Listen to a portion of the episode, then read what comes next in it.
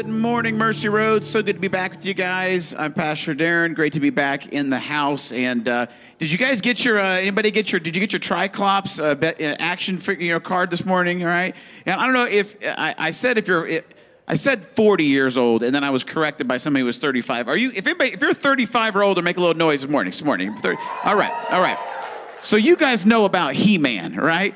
For all of you youngins, you're like, I don't get these cars. They don't make any sense, right? It's because you don't know about He-Man, Master of the Universe, all right? I have the power. Remember He-Man? He was so great. All right, make some noise if you wore underoos had He-Man. No, I'm just kidding. Don't talk about, not talking about underoos this morning. But he Man was awesome, and we were trying to come up with the, the, the, the whole like thought behind this series, and um, and I, I fought hard because I wanted us to have something that was He Man related. So if you're younger, you don't get it. It's just a cool action figure thing to kind of find a creative way for us to, to talk about the scriptures. But today, our villain is Triclops, and basically he tries to get you to be overwhelmed by busyness in your life, to get you to choose the non-essential.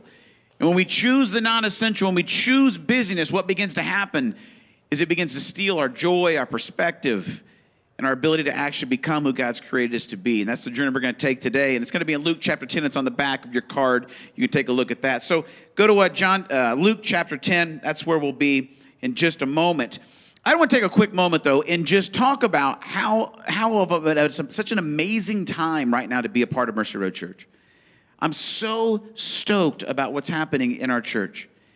Two weeks ago, I got a chance to be a part of the, the first ever you know, launch service down at the downtown campus with what uh, Pastor John Jones is doing in that team. So amazing. We've like launched a church downtown, right? That's amazing.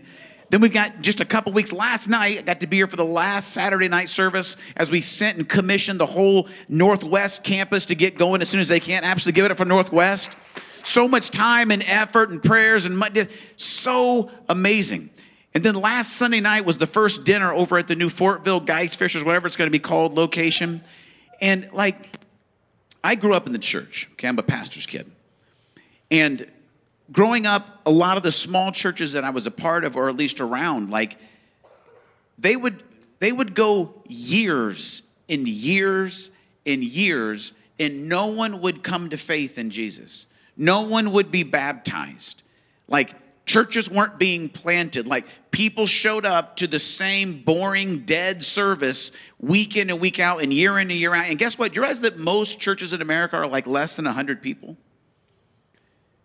Like, if you're new to, to church, welcome to Mercy River. We're so glad you're here. I want you to know that you've come into an odd thing in church culture in America, but an actual, really normative thing when you see the kingdom of God begin to spread.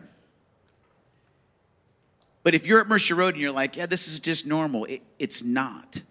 This is a unique and amazing opportunity to be a part of what God is doing in our city. And don't miss the opportunity to get involved with it. Whether it's here at the Keystone campus, whether it's at Northwest, maybe it's downtown, maybe it's over in Fishers, get in the game because this is some really cool kingdom stuff going on. And I just feel so honored to be able to be a part of what God's doing in our church. So stinking cool. So, Masters of the Margin. We're talking about how do we get and, and check the margins and, and, and, begin to master the margins of our time today. And I tell you what, there, there's not a lot of margin in my time. I don't know about your guys' time. I sent them a, a, screenshot of my calendar this past week, and you guys don't have to keep your calendar like this. And, and, and, and when we're looking at the margins, like if you could see the color code, it's a little bit tough to see, but, but I don't have big blocks of time just to open to do whatever.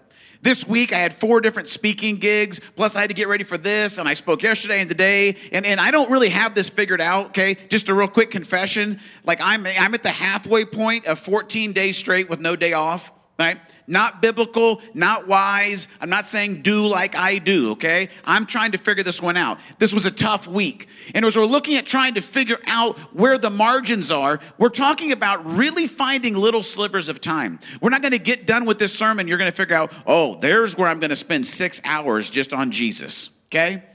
It's not going to happen. What we're going to have to do is learn to make the essential decisions about what we do and who we do it with to actually begin to master the margins of our time. Remember, the margin is the amount available beyond what is necessary. The amount available beyond what's necessary. And there's quite a bit in your life that's necessary. So let's journey together today and see if we here's what here's what we need to do. We need to ask God to give us his wisdom and his courage to actually make a choice about what is essential in our life. We'll see where it may lead us. The, the word of God's going to lead us there in Luke chapter 10. And the quote that, that, that I'm going to build around uh, the scriptures today is actually a quote by Seth Godin. And Seth says this that busy is a choice, but productive is a skill. Busy is a choice, productive is a skill. Productivity is learned, productivity takes guts. This is going to be a challenge. I'm going to say some things today that I don't want to say to me. And you may find that you don't want me to say them to you. But I have a microphone, so I'm going to say them, all right?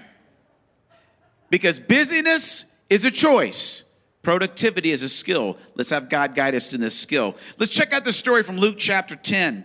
From the message paraphrase, it goes like this As they continued their travel, Jesus entered a village. And a woman by the name of Martha welcomed him and made him feel quite at home. She had a sister, Mary, who sat before the master, hanging on every word he said. But Martha was pulled away by all she had to do in the kitchen. Later, she stepped in, interrupting them. Master, don't you care that my sister has abandoned the kitchen to me? Tell her to lend me a hand. The master said, Martha, dear Martha, you're fussing far too much and getting yourself worked up over nothing. One thing only is essential, and Mary has chosen it. It's the main course and won't be taken from her. Father, as we just dive into the word here, I pray that you would illuminate it, that you would open our minds to understand it, give us the wisdom and courage to apply it. We ask this in Jesus' name. Amen. A Couple of choices made in this story. One was essential, one was non essential, but it was a choice. And I think, eh, I just want to calm your nerves. This is not going to be the sermon where I make you feel guilty about how much time you don't spend with Jesus, okay? This is not the sermon where it's like, look, Mary said at Jesus' feet, how, how much are you spending at Jesus' feet? Okay, that's not the sermon. Because here's the thing that I think is difficult about applying this is we make some big statements that although are theologically true, are tough to apply in regular life, right? Like we say things like, Jesus is all I need. Really? It's a good song true to get into heaven, Jesus is all you need. Jesus, you're enough. You can give me a t shirt, maybe a coffee mug. Jesus is enough, and Jesus is all I need. I'm not trying to be sacrilegious. I just want you to get your mind around this one. I talked to Jesus, he's okay with the illustration, okay? I want you to try this week to wake up tomorrow and just tell yourself, Jesus is all I need, and then don't breathe, eat, or drink the rest of the week. Let me tell you something. You're not coming back to church next week. You're going to be with Jesus, okay? And then he will be all you need, okay? You at least need to breathe, eat, and drink every single day of your life. And I don't know about you, but Jesus has never made me dinner or fed me. Like, I have to find time every day to eat, usually three times a day. How about you guys? It's necessary. I don't know about you guys, but Jesus has not been going to work for me Monday mornings. Has he been going for you guys? I, I've had to go to work. Jesus has not been going. He's not all I need at work. I have to go. I, I don't know about you guys. Jesus, for some reason, not paying my mortgage. Okay? I have had to do that every month. If Jesus is paying mortgages, let me know how to get on that list because that would be awesome, wouldn't it? You can get done at the end of the month. They're like, sir, we've got a check here from Jesus Christ. I don't know. Um, Last time I checked, Jesus wasn't spending one on time with my boys monthly. Jesus was not taking my wife out on dates. That's actually my responsibility. Jesus has never been coach, he's not been coaching my son's football teams. I've been doing that. So the, the, struggle, I think, for me and maybe for you is that like we say these things, we sing these things on Sunday, But then Monday morning comes and we're trying to figure out if Jesus is all I need, how do I make everything that's necessary in my life to work and still make Jesus the priority? That, that's where things start to fall apart for me.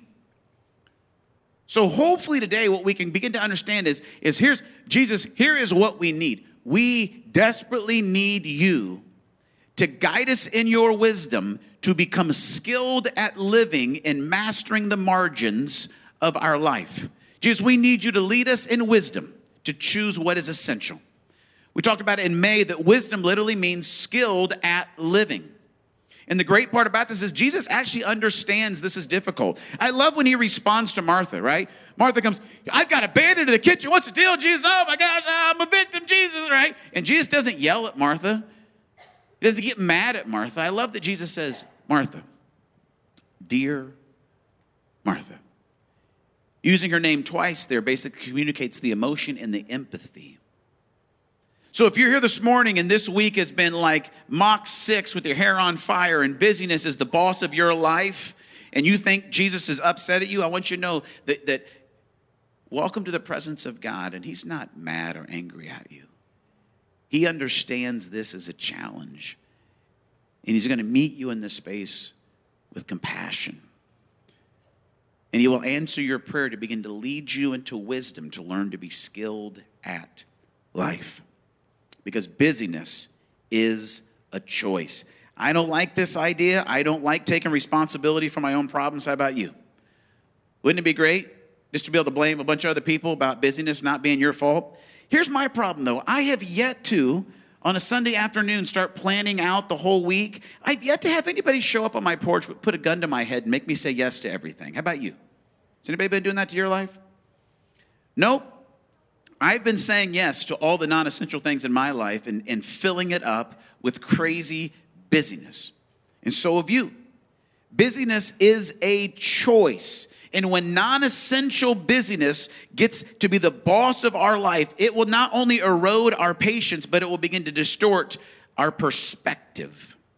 I think it's interesting that right off the bat, when, when Martha gets upset about how busy she is, it's amazing that her perspective begins to change, not from somebody who is powerfully in control of their own life, but she immediately becomes a victim. In the New Living Translation, it says it like this Lord, doesn't it seem unfair to you that my sister just sits there while I do all the work? It's unfair. You ever get upset when you're busy about how unfair your life is? Like somebody that just seems to be like they're peaceful and they're like they took a shower today, right? And like their kids behave and like they've got a good job and like whatever stuff. They just seem like they've got it all together and your life just seems like right? And you come up with it's just unfair. I mean, if I if my parents were their parents, I mean, you know, well, if I drove that car to work, I bet I would be happy. Right? Whatever it is, is somehow you're you're a victim of busyness and it's unfair. And then you start realizing, man, they got the same 24 hours a day that I have, don't they? So something's something's happening between the productivity that I see and admire in their life and the crazy busyness that I'm choosing in my own. You see, you're not a victim. You're actually in control of your life. You're very powerful. You can say no. But man, is it difficult. But when we allow busyness, non essential business, to be the boss of our life, it will distort our perspective. So I guess the question is why did Martha make this decision?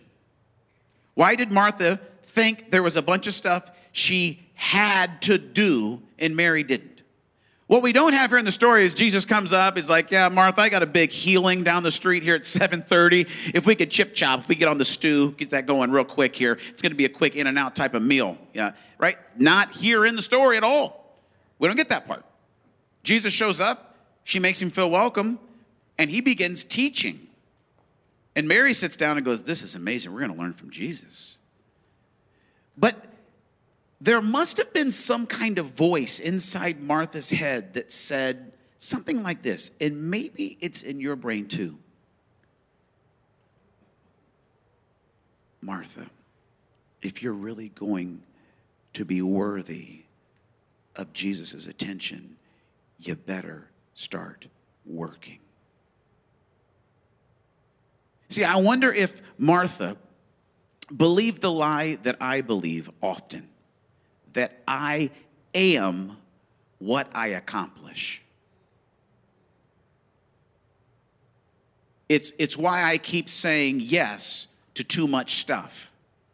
Because when I have margin and when I'm not crazy busy, I don't feel as worthy or like I have enough worth or that I'm special enough in life. Because, right, really busy, crazy driven people, they're really important, right? Like we do this when we talk, don't we? Hey, how was your week? How's the kids? What's going on? Ah, crazy busy, crazy busy, just crazy busy, right? And we high five each other. Me too. I never sleep. It's crazy. Oh, so productive, right? Imagine if you walk up to somebody this week, and hey, how you doing? They go, rested.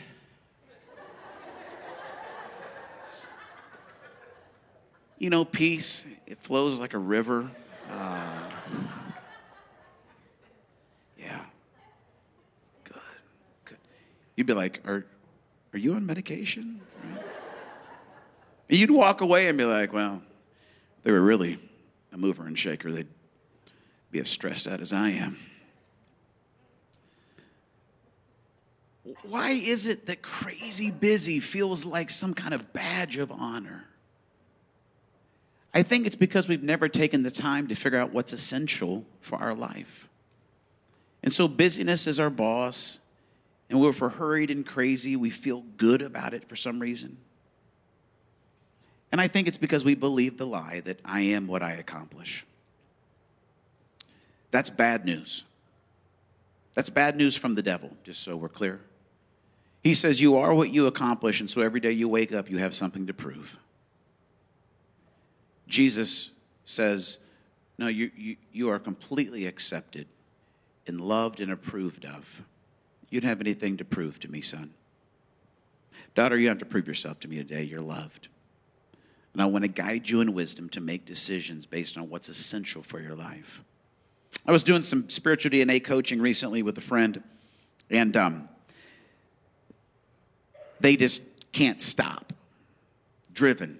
One of their strengths is they're an achiever, driven to get stuff done. And they, and, and, and they said, You know, I, I, I just wish I could take a nap some days, but every time I, I think about it, I just feel like I'm so lazy.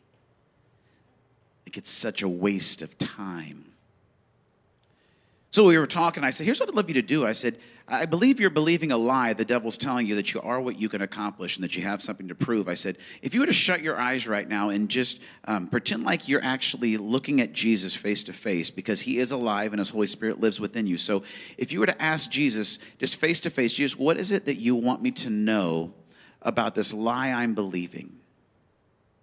And they got quiet for a minute. And they said, I think Jesus is saying it's okay to take a rest. I said, What else is he saying? And they said, He says he's proud of me. Then they began to cry, and I said, What else? He said, I feel like he's saying, You have nothing to prove to me. You see, busyness is a choice, and we've got to get curious about why we're making it. One of the things I'd like you to, to, to, try to do here in the next season of life as you find some margin is to begin asking yourself compassionately curious questions about the decisions you make. So we don't do a lot of compassionate curiosity to ourselves. Because you know who's the meanest person in the world to you? You are. When you were late to church this morning, your kids were freaking out in the back and you whatever, whatever, the internal conversation you were having to yourself about why you're late again for the sixth time this week, to the thing you had to do, you were so mean to yourself on the way here, or so mean to yourself this week. You would never treat your best friend the way you treat yourself when you make poor decisions. So, what if we were to say, okay, God, what does the Word of God say? The Word of God says to love God with my heart, soul, mind, and strength, and to love my neighbor as I love my so, what would it look like to begin to extend the, the grace and the mercy and the compassion of Jesus and find some margin this week and ask Jesus questions like this Jesus, why am I choosing busyness? Then maybe get a journal and, and write what you sense the Holy Spirit's saying to you. Here's another question you can ask him Hey, Jesus, what am I running from?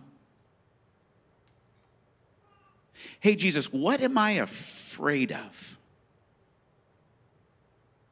Hey, Jesus, what do you want me to know about my busyness, about who I am, about who I am because of who I am in you? See what God begins to do as He guides and directs and loves you out of your busyness and into choosing the essential.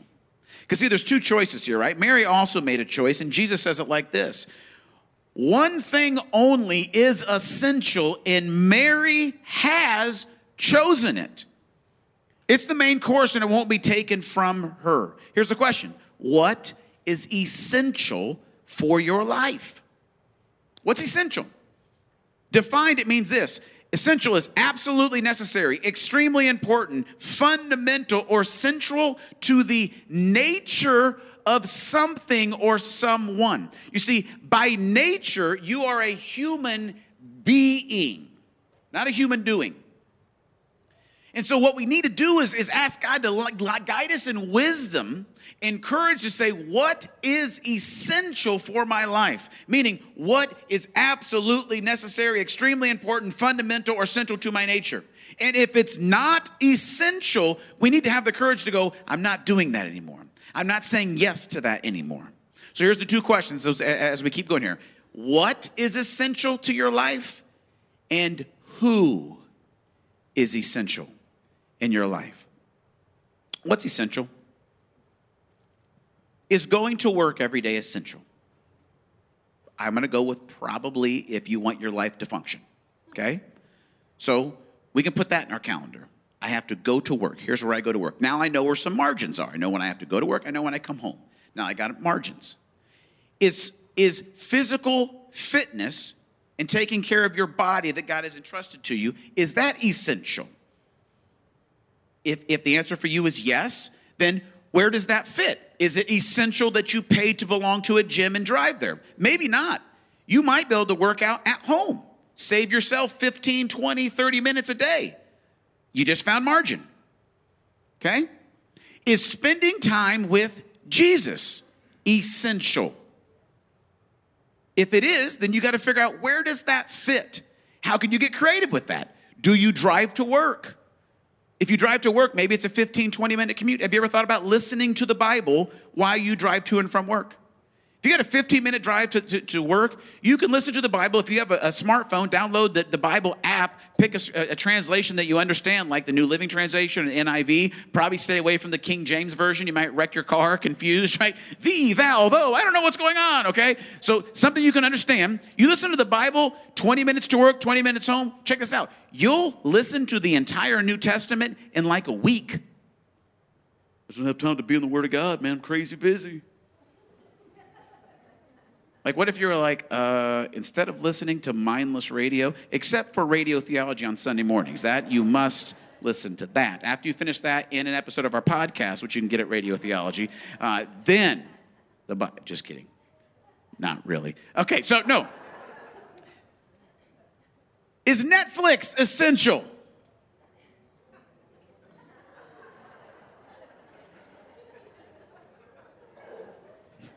All right, if you're wearing open toed shoes, I just want you to know, about to stomp on some toes, all right? But I'm gonna get included. I'm gonna jack up my own toes as well, all right? Is Netflix essential? Binge watching whatever you want, you gotta make the decision. Is one on one time with your kids, is it essential? Gotta find the margin. What about one on one time with your spouse? Essential? How about this? Is eight hours of sleep essential for you? Some of you are like, you better believe it, praise God. If you see me on six hours of sleep, you better watch out. I'm gonna murder somebody, okay? But some of you may figure out, I don't need eight. I can get through with six hours of sleep. Guess what you just found? You just found two hours of margin. You realize what you could accomplish with two hours a day that you just get back in your schedule? A ton. A ton. Um, are three sports at the same time for all of your children year round essential? You say, you better shut your mouth there. I'm going to come at you like a spider monkey if you start talking about youth sports right now, all right? Youth sports, right? It's the, it's the golden calf of our day and age. It's just all bow down, worship it. Listen, I got three boys 15, 13, 9. We're youth sports, we're travel sports, whole nine yards. I get it. But let me tell you, it's not essential the way we approach it. I didn't know this when my 15 year old was seven. I thought it was really essential. Now that my 15 year old is 15 and my nine year old is nine, I've got a little perspective. And if you're in that journey or you're watching online, I want to give a gift to you, okay? It's a phrase, it's a sentence that you need to memorize and say all the time around youth sports. It's this this doesn't really matter. Or you could say it like this this doesn't matter that much, okay? So, like, if your kid just made the D team, and you're thinking it's essential that you get your uh, eight year old, like, basketball dribbling lessons three times a week because he's eight so that next year he can make the A team, that's not essential. It doesn't matter that much. Those of us that have youth sports stuff. Is it essential that your eight or nine year old take hitting lessons year round? Let me help you out if it's your first kid. No, it's not essential. It doesn't matter that much. Okay? If you don't have kids in youth sports, you're like, would you move on and talk about something else that applies? Yes, I will. I'm just trying to do a favor to all of us crazy people that are in youth sports. I'm so proud of my oldest son because he just had the opportunity to try out for the, the high school uh, basketball team, which, as a totally biased dad, he would have made. And you know what I really wanted him to do? I wanted him to try out for basketball. You want to know why? Because as a dad, I wanted to feel the social pride of saying, yeah, my son is a he's a three sport athlete at HSE. Just just cuz. you know what my son decided? He decided that basketball was non-essential to his life. Yeah, yeah, I was, I'm so proud of him. I'm so proud of him. He was like, no, I'm not gonna do it because here's my goals, here's what's essential. So I, I, gotta, I gotta say no to that. We gotta be guided by wisdom because busyness is a choice, but productivity is a skill. Okay, here we go. Who is essential? Once you get what, now we got to go to who. Because guess what? Everyone is created equally by God. Praise Jesus. He loves us all. But let me tell you this not everyone is equally essential to your life. And right now, you probably have some people that are non essential time suckers of your life. You say yes to them because you feel guilty or because they've been around since college or whatever it is, but guess what? They are non essential. They are not fundamental to you becoming who God's created you to be and for you to live in joy and strength and peace. And you got to start saying, no, I can't hang out. No, we can't come over. It's not essential. I mean, do you have an, do you have an essential list of people in your life? These people, these people get the margins. And if you're outside of that margin, you, I have to say no. It's a tough decision to make. The first essential person is Jesus. Where is Jesus at in the margins? Then we make the list of who else is outside of that, who makes it in difficult, wisdom driven decision. Now, let me step on your toes some more, but let me stomp on my own first. Have you ever taken your iPhone out? I don't know about you Android users, what your phone does, but for uh, us iPhone people, have you ever gone to the settings and then gone to the screen time button? And then maybe hit on apps, and then it tells you uh, how much of your life you're setting on fire and wasting? Well, let me tell you, me tell you about myself. Looking for the margins, trying to figure out how could God be more glorified in my life? How do I live with joy and peace? And guess how long I spent last week daily on Instagram and Facebook combined? I spend an hour and 23 minutes a day on social media.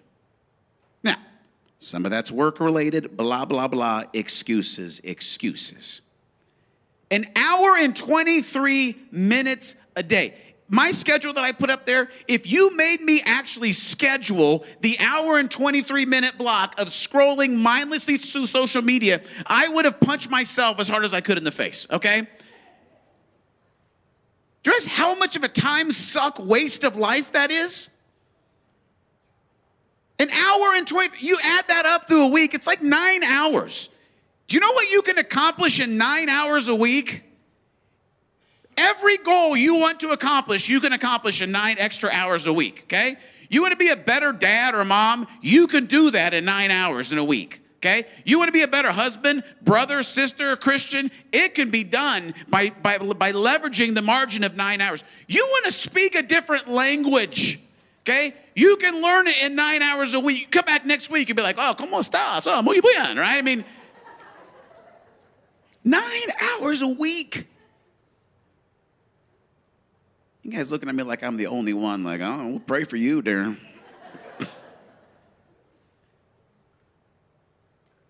Scrolling by the fact that you're eating steak or you went to Disney or you like this TV show or whatever it is. And I'm not saying social media is the devil, but what I'm saying is it's killing the margins of my life. Have you ever get to the point where you're scrolling through, but you, you give yourself a countdown of scrolls? Maybe just me? Okay. This is how I do it. All right, dude, it's late. You got to go to bed. All right, 10, 10 more thumb flicks. That's all I'm giving you, right?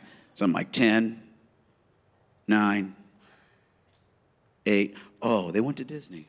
Oh, look at that. Oh, steak. Oh, I do like that pair of shoes. I will look at that. Oh, did they have a size 10? Uh, what number was I on? I can't remember. We'll go back to 10, right? And here I'm sitting on my couch at 11:30 tired, want to go to bed, want to be more productive, but I can't get the energy to get my lazy butt off the couch to actually walk to my bed, and here I am just scrolling through your vacation pictures. Yes, thank you.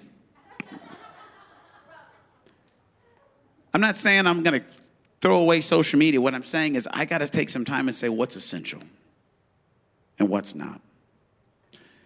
Because as we close, I found this, this, uh, this, was digging in some C.S. Lewis stuff this week and um, began to realize how much the enemy is actually involved in trying to steal our margins of time. C.S. Lewis in 1942 wrote a book called The Screwtape Letters. Screwtape Letters, it's, it's basically a fable where there's a demon named Screwtape.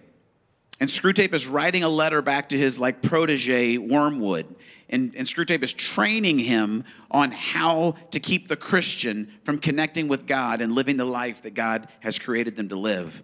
And when he's talking about mastering the margins of time, this is what he wrote in 1942. Let's see if it applies to us today. Screwtape says, You will find that anything or nothing is sufficient to attract his wondering attention. You no longer need a good book, which he really likes, to keep him from his prayers or his work or his sleep. A column of advertisements in yesterday's paper will do. You can make him waste his time not only in conversation he enjoys with people he likes, but in conversation with those he cares nothing about on subjects that bore him like Facebook and TikTok and Snapchat and actually arguing political points with people in Facebook comments. You can keep them up late at night, not roistering, but but staring at a dead fire in a cold room. All the healthy and outgoing activities which we want him to avoid can be inhibited and nothing given in return so that at last he may say, as one of my own patients said on his arrival down here in hell, right? I now see that I spent most of my life in doing neither what I ought nor what I liked. You will say that these very small sins, that these are very small sins, and doubtless, like all young tempters, you are anxious to be able to report spectacular wickedness. But do remember the only thing that matters is the extent to which you separate the man from the enemy. It does not matter how small the sins are, provided that their cumulative effect is to edge the man away from the light and out into the nothing. Murder is no better than cards or Facebook or Instagram or busyness if it can do the trick. Indeed, the safest road to hell is the gradual one, the gentle slope, soft underfoot, without sudden turnings, without milestones, without signposts. Your affectionate uncle, Screwtape. This is a challenging one. What we need from Jesus is to guide us into wisdom and into courage to choose what is essential and who is essential and begin to master the margins of our time. Stand with me. Jesus, thank you so much for this morning. Thank you for this whole weekend here at Mercy Road. And Jesus, we thank you for who you are and that you are a great father, you're a great king, you're a great mentor, teacher. And uh, you understand our challenge with um, our time.